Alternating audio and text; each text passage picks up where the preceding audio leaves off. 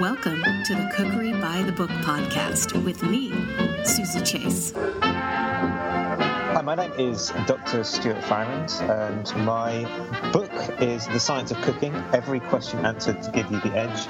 I'm a science writer, a cook, and food scientist, and former medical doctor. Are a science and medical writer, presenter, and educator.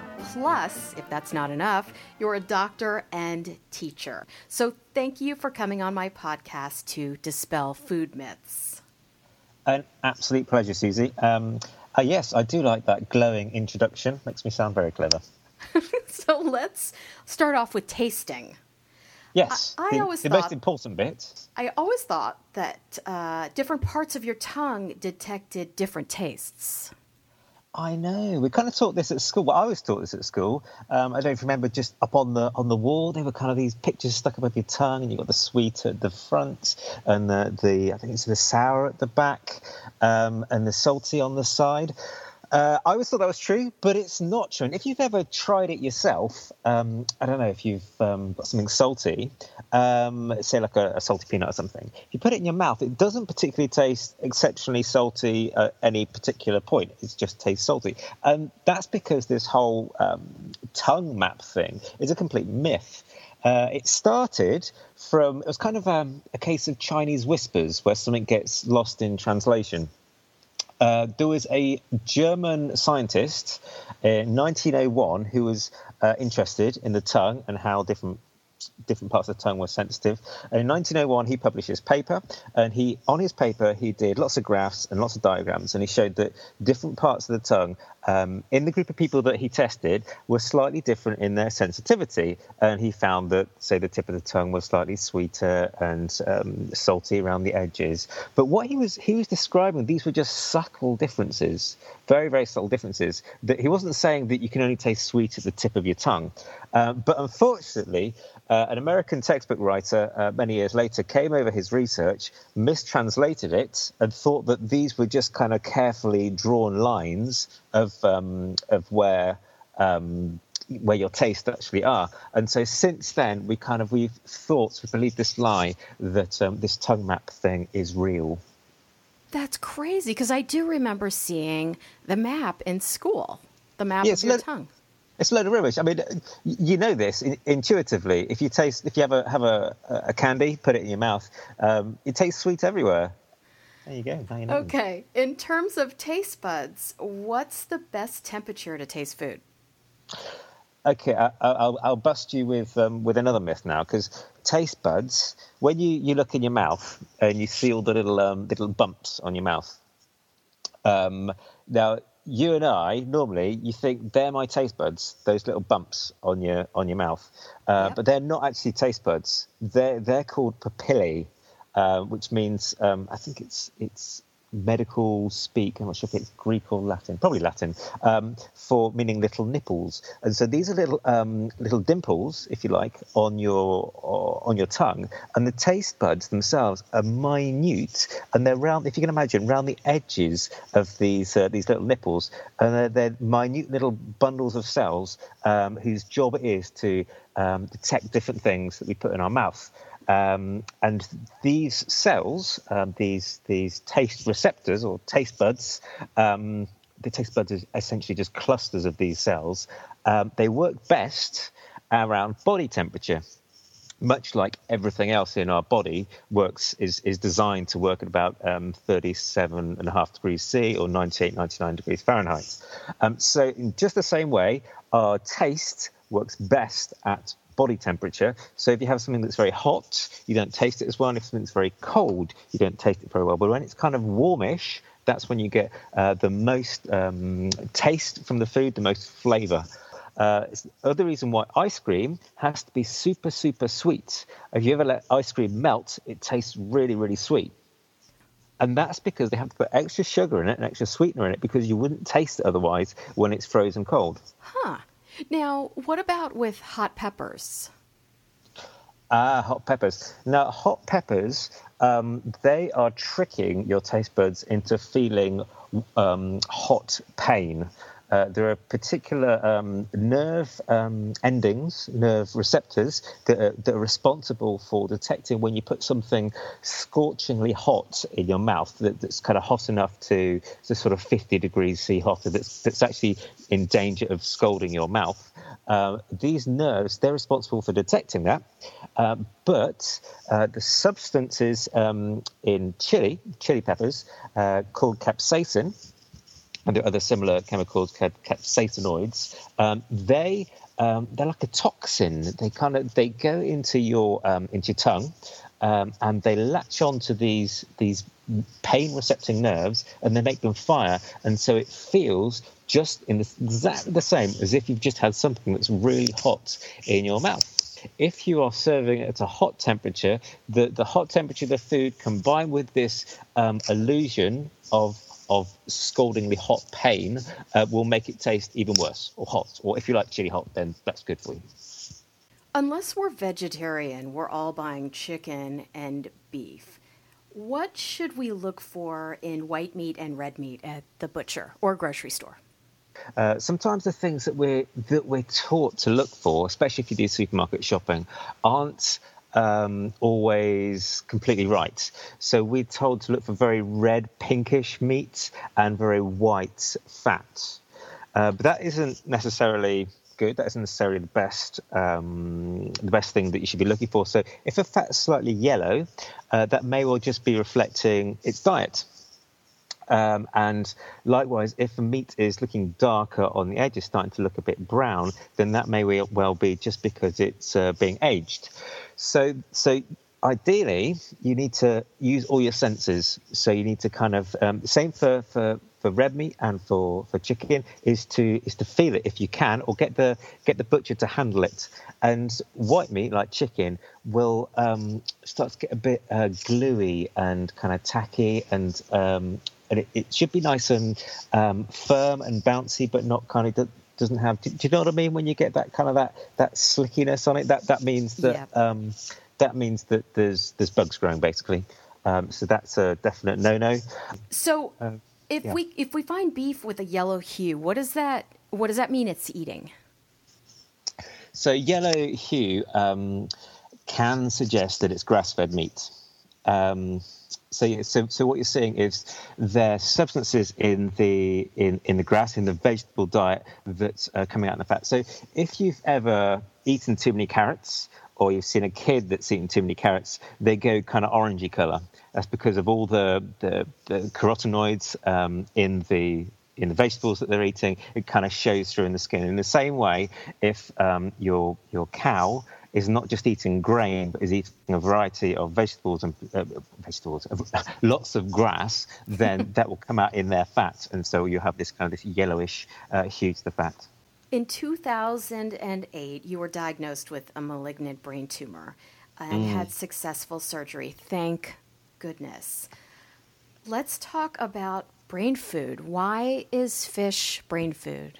Yes, uh, don't know exactly where this um, this kind of this old wives' tale came from. As fish is brain food. I remember my mum uh, always used to tell me to eat your fish. It's, it's, brain food. The earliest record I can find of it is from the novelist P.G. Wodehouse, um, so like hundred years ago or so. Uh, was writing appeared in his novels. So it's clearly quite an old um, kind of idea. And I've been I guess, very fortunate to have had um, to, to have not to have had a brain tumor, but to have survived a brain tumor thus far, because um, it's given me the opportunity to to do completely different things like leave medicine and embark upon this exciting career in uh, food science and cooking and writing books and things like this. And one of the reasons why fish are good for our brains is because of the fats that they have in them. And uh, if you're a bit of a foodie or you read your um, health eating websites, you'll probably have heard of omega three fats. Uh-huh. Um, I presume, I presume omega three fats. That's kind of a sort of a thing that you know you hear. It's kind of advertised everywhere, um, and these are particularly important for brain health. Um, within your brain, there's lots of uh, nerve fibers. Uh, these nerve fibers, they're like electric cables, and each of the electric cables has um, has like insulation around it, like um, like your electric cable has a has a plastic coat going around it. The same thing, and and the and the coat that's around our nerve fibers, our brain cells, the things that do our thinking, uh, a fatty layer called myelin, and an important building block of this myelin is this fat that we find in oily fish that's called omega three uh, and there are a variety of other fats as well. So that's one of the things that's important in fish, particularly oily fish, because that's uh, a nutrient that we need to to help um, our brains regenerate themselves, or rather that to keep this insulating layer really healthy. Um, and there's research to show that these omega 3 fats that we get in, in fish are good for a whole variety of things. Uh, there is bits of research to show that it's good for uh, memory in old age. Um, there's some evidence, although, I mean, some of this isn't completely conclusive, but there's some evidence that it could uh, delay Alzheimer's. There's definite evidence that if you've had a traumatic brain injury, then omega 3 can help um, that to repair and to recover your cognitive function. So, Oily fish, fantastic food. You have a super informative chapter called Kitchen Essentials with guides to knives, pots, pans, and utensils. Give us some information on the good old serrated knife. So your serrated knife, um, unlike other knives, they're cut in a, in a, slightly different way. If you look at the side of your serrated knife, you'll see they're kind of like these scalloped edges, uh, and it goes down to individual points. So um, when you put your knife in, they're they're brilliant for kind of cutting into smooth um, smooth foods like your, your tomatoes or um, I don't know, say you've got a piece of fruit that you're going to cut into, or or, even, or your piece of bread that you're cutting into, because the, the surface of a piece of bread is is quite smooth. So when you cut in those little points, they put in, uh, they pierce the food um, all the pressure that you're pushing down with your knife goes into a very small area, and you pierce the food in those in those tiny little points. And then, as you pull towards you and push against the the scalloped edges of those blades, they're very sharp, um, just like any other blade. And so you're actually slicing into um, into the food from these tiny, tiny little points that you first make. And so the more points that you have, the less pressure you're able to put down into the food. Does that, does that make sense? Totally. Okay, cool.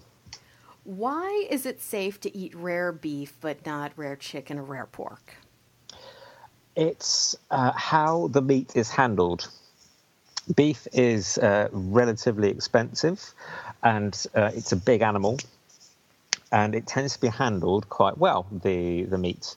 Um, whereas if you look at chicken, you can go onto YouTube and be horrified by how uh, many um, meat handling um, and slaughterhouses um, uh, process their animals and their meat. It's all quite horrifying if you look at that stuff. Um, but because the chickens are small and they're often not handled well, is the um, the pathogens the, the bugs, the nasty bugs that make us unwell, um, can spread all over the meat. And a lot of these tend to come from uh, from the poop of the animal.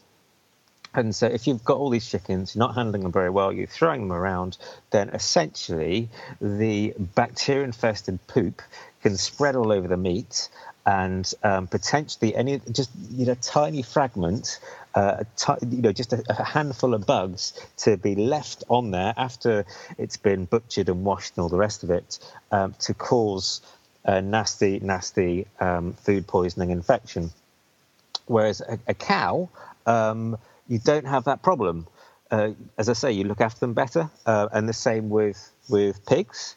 You don't have that same problem. Um, and because the cuts are, are bigger, so your, your steak, for example, it's a bigger cut. So everything on the inside of the flesh, there won't be any bugs there at all because it's only the surface that you've got to be worried about. your steak, for example, your beef, um, you would sear it, um, uh, cook it all over before you eat it. Um, and so if there are any bugs on there, you've killed them all when you've been cooking it. Uh, but with chicken, because it's handled so poorly and and if you've got a chicken breast, maybe in the way it's, in the way it kind of the, the meat folds over, there's a possibility that you won't completely cook, cook, all the entirety of the service surface, and you only need a tiny bit for it not to be cooked for um, a, a, bit of contamination there to make you very, very sick. Um, so that's one of the reasons pork has historically um, harbored a worm that uh, that lives within the muscle itself. So whereas most meats are safe if you sear them on the outside, um, pork, if it's infected with this nasty worm, which if you eat it, it will um, actually infect you from inside your intestines. It wriggles in through the walls of your intestines and will infect you and go into your muscles. Um, so because it's actually in the muscle of the pig, it doesn't matter how much you cook the outside, unless it's cooked all the way through, there's chances that those worms and the worm eggs could be alive inside. Quite nasty. And so, for that reason, we've always said cook it till it's cooked all the way through. And my mum used to always cook pork to within an inch of its life.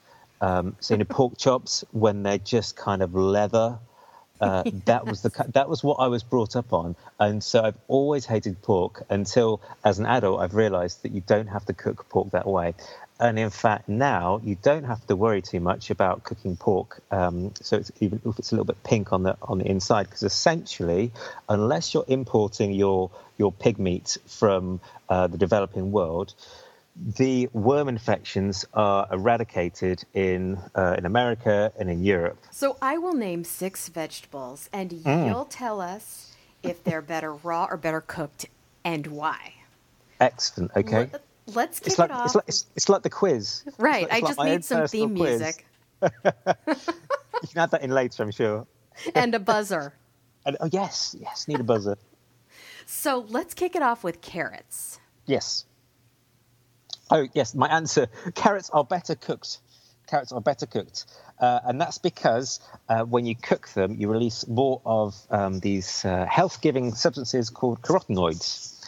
So, yes, you should cook your carrots, although I do like raw carrots. I do too. Yeah, you can eat them. You can have them both, but if you're gonna only eat them one way or the other, and you want to know which is nutritionally the best, then carrots are best cooked. You get more of the nutrition out of them cooked.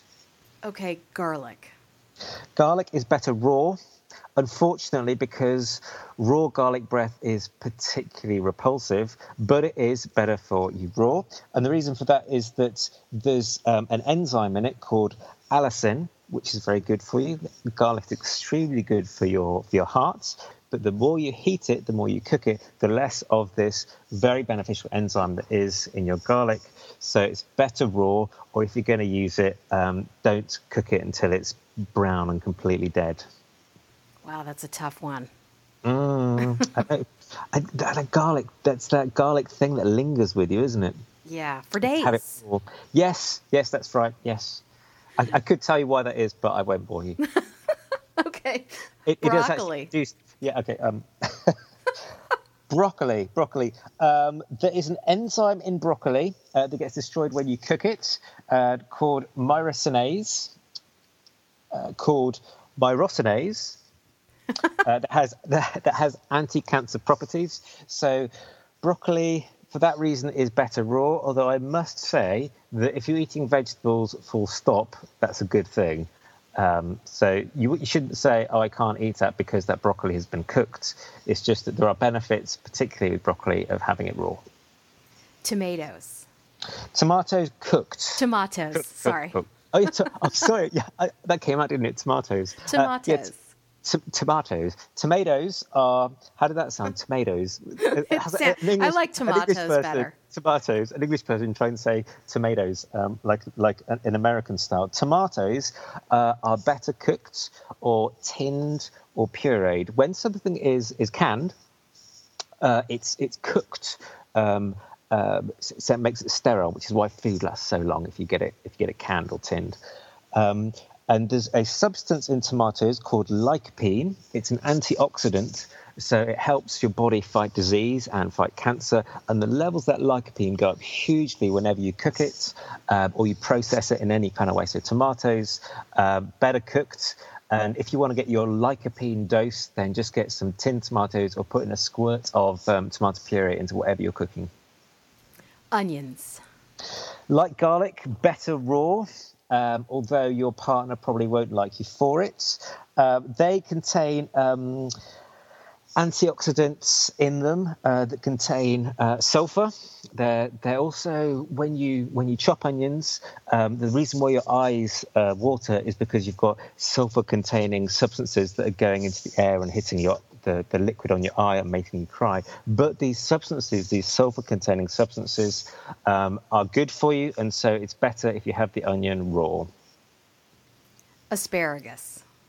Asparagus is better cooked and that's because when you're cooking, it makes a, um, a cancer fighting substance called ferulic acid. It makes it easier for the body to absorb. So, asparagus, better cooked. The other night, I used your tips for roasting firm and crispy vegetables on page 156.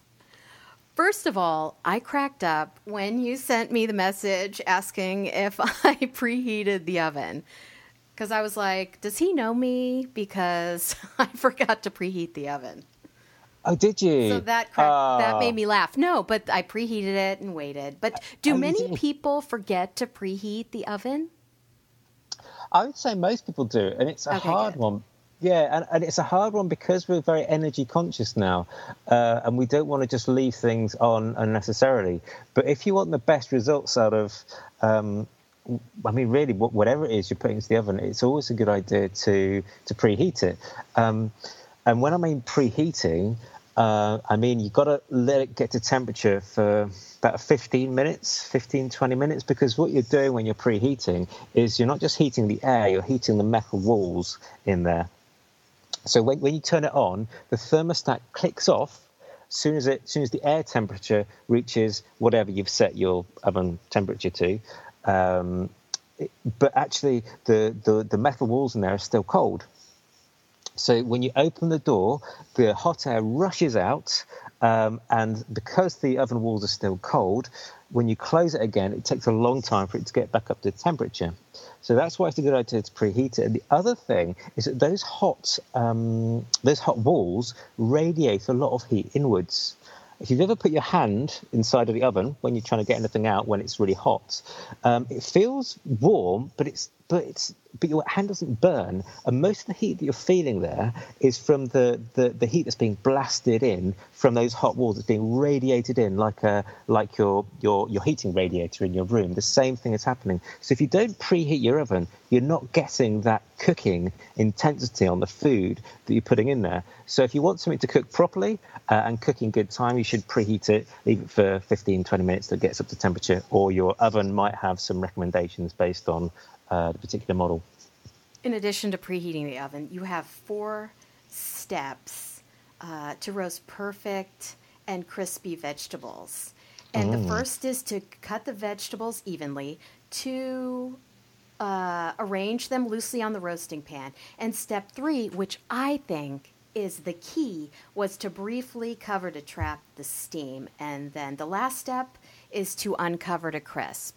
And the key part of it is the covering.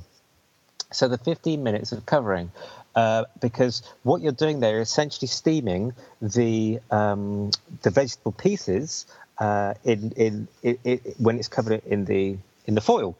If you have it open, you're dehydrating your food, which is why it's so easy to let food go dry when, when we're roasting it. We're trying to activate in the in the vegetable pieces a protective enzyme. Uh, it's an enzyme called PME, and when you heat a vegetable between 45 and 65 degrees C, or that's 110 to 150 degrees Fahrenheit, this enzyme gets switched on permanently, and it goes to work strengthening the, the internal structure of the vegetable cells. So there's a, a pectin glue that holds the vegetable cells together and it strengthens those so that if you can cook your vegetables briefly at a fairly lowish temperature to turn on that enzyme, when you roast it, they don't go limp and floppy and horrible and get slimy. Well, my veggies turned out lovely. They were so good. And you can see them on Cookery by the Book Instagram, uh, the Facebook page, and my Twitter. It's important. That's what social media is for. Right. F- to show photos. my perfectly roasted vegetables. Excellent, yes. Now, where can we find you on the web? On Twitter or Instagram or um, any of those things like that. Um, my handle, my nickname is Real Dr. Stu. So it's R E A L, Doctor, spelled D A C T O R, and then Stu, S T U. Uh, and if you go to realdrstu.com, uh, I've got a blog there.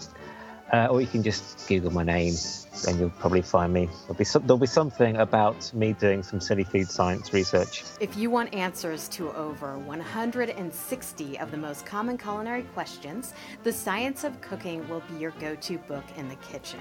Thanks, Dr. Stu, for coming on Cookery by the Book podcast. An absolute pleasure, Suzy.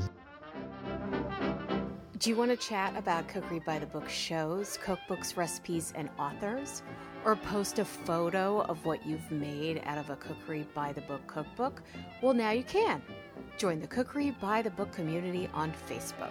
Search for Cookery by the Book or send me an email at susie at cookerybythebook.com and I will add you to our cookbook community. You can also leave me a review on iTunes, say hi on Twitter. My handle is I am Suzy Chase, and connect on Instagram at Cookery by the Book. Thanks for listening to Cookery by the Book podcast.